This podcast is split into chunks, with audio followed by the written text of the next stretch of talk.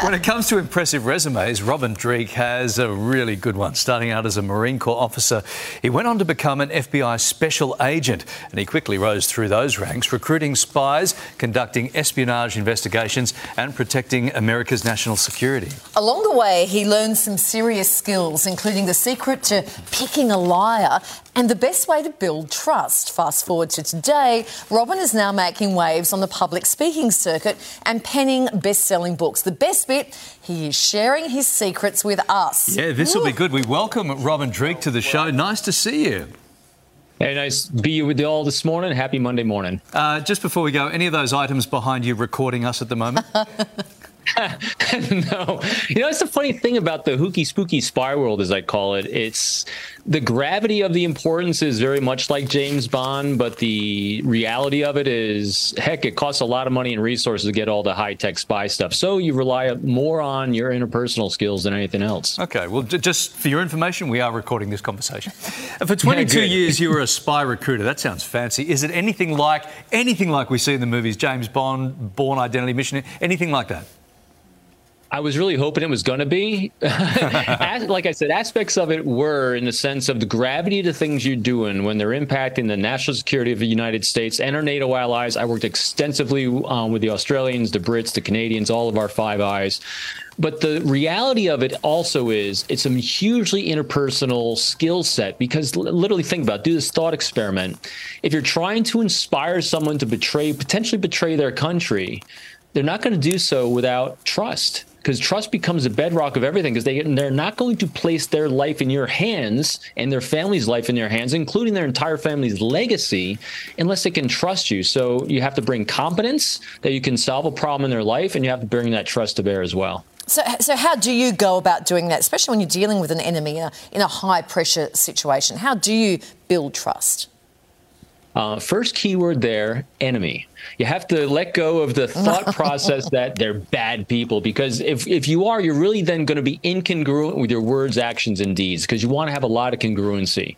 So the behaviors that we want to have to inspire trust is really simple. Believe it or not, it's not it's not subterfuge, deception, and manipulation if you want to forge trust. It's you want to be open, you want to be transparent, you want to demonstrate vulnerability because that makes people feel safe, and then you want to bring competence to the table too to solve their problems that they have. And then you want to employ the four keys of communication I'm sure we'll get to in a second.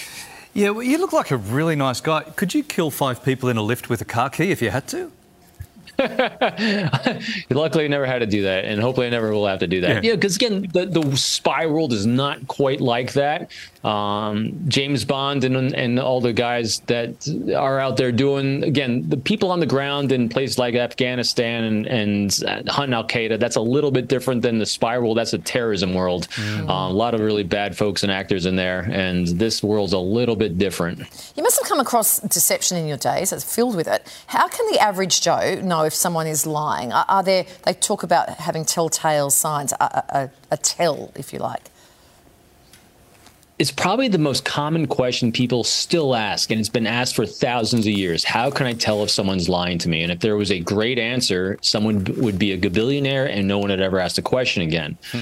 So the first thing to really do is reverse that focus because if you're giving yourself a negative confirmation bias, thinking in terms of someone's lying to me, I guarantee you, you're going to see deception. Hmm. Instead of thinking in terms of what about them makes them feel not safe by the things I'm doing that might make them want to lie to me. In other words, because we all just want to feel safe. So, really owning your own behavior and thinking in terms of one thing, people generally do not want to lie. And the things that they're going to do that they might want to use deception is because they don't feel safe in a situation. So, things that you're looking for now, you can look at things, and we're doing this as human beings all the time. First thing I'm looking for is congruence is someone open and accommodating. Their nonverbals are up and out, eyebrow elevation, smiling, head tilts exposed in the left side of the or the right side of the neck, saying the carotid artery is exposed. Palms up, ventral displays. All this is high comfort, saying I'm yeah, you're doing it right there, Larry. It's very good. Um, you know, really good high comfort displays with language that matches that kind of behavior. So that you want congruency because that's between the words and the emotions.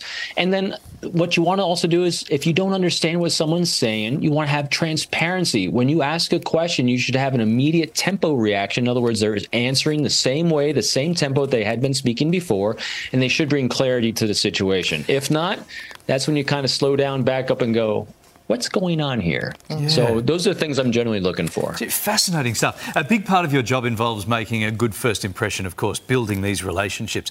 Uh, what's the worst thing we can do when we meet someone for the first time? Um, probably the things I was doing most of my life, too much when I was younger. you make it about yourself is the worst thing you can do.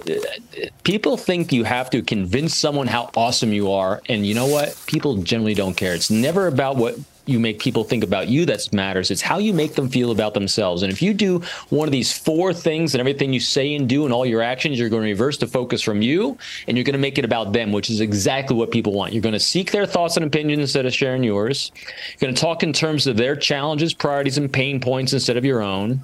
You're going to validate them without judging them. You're going to have deep curiosity about who they are without judging. And four, you're going to empower them with choices. You do one of those four things, that is a great first impression because then it releases their dopamine, serotonin, oxytocin for the long term.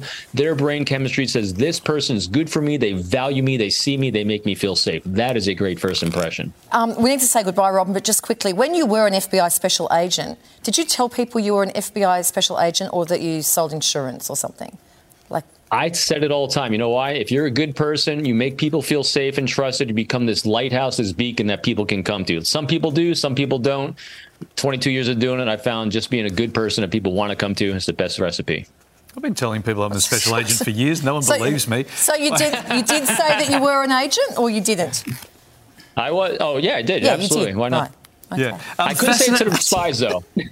no, right. I'm fascinating to talk to you this morning. Thank you so thanks, much for your time. Robert. Really appreciate that. Oh, thanks, folks. Thanks for having me on. Have a great right. week. Thanks very much.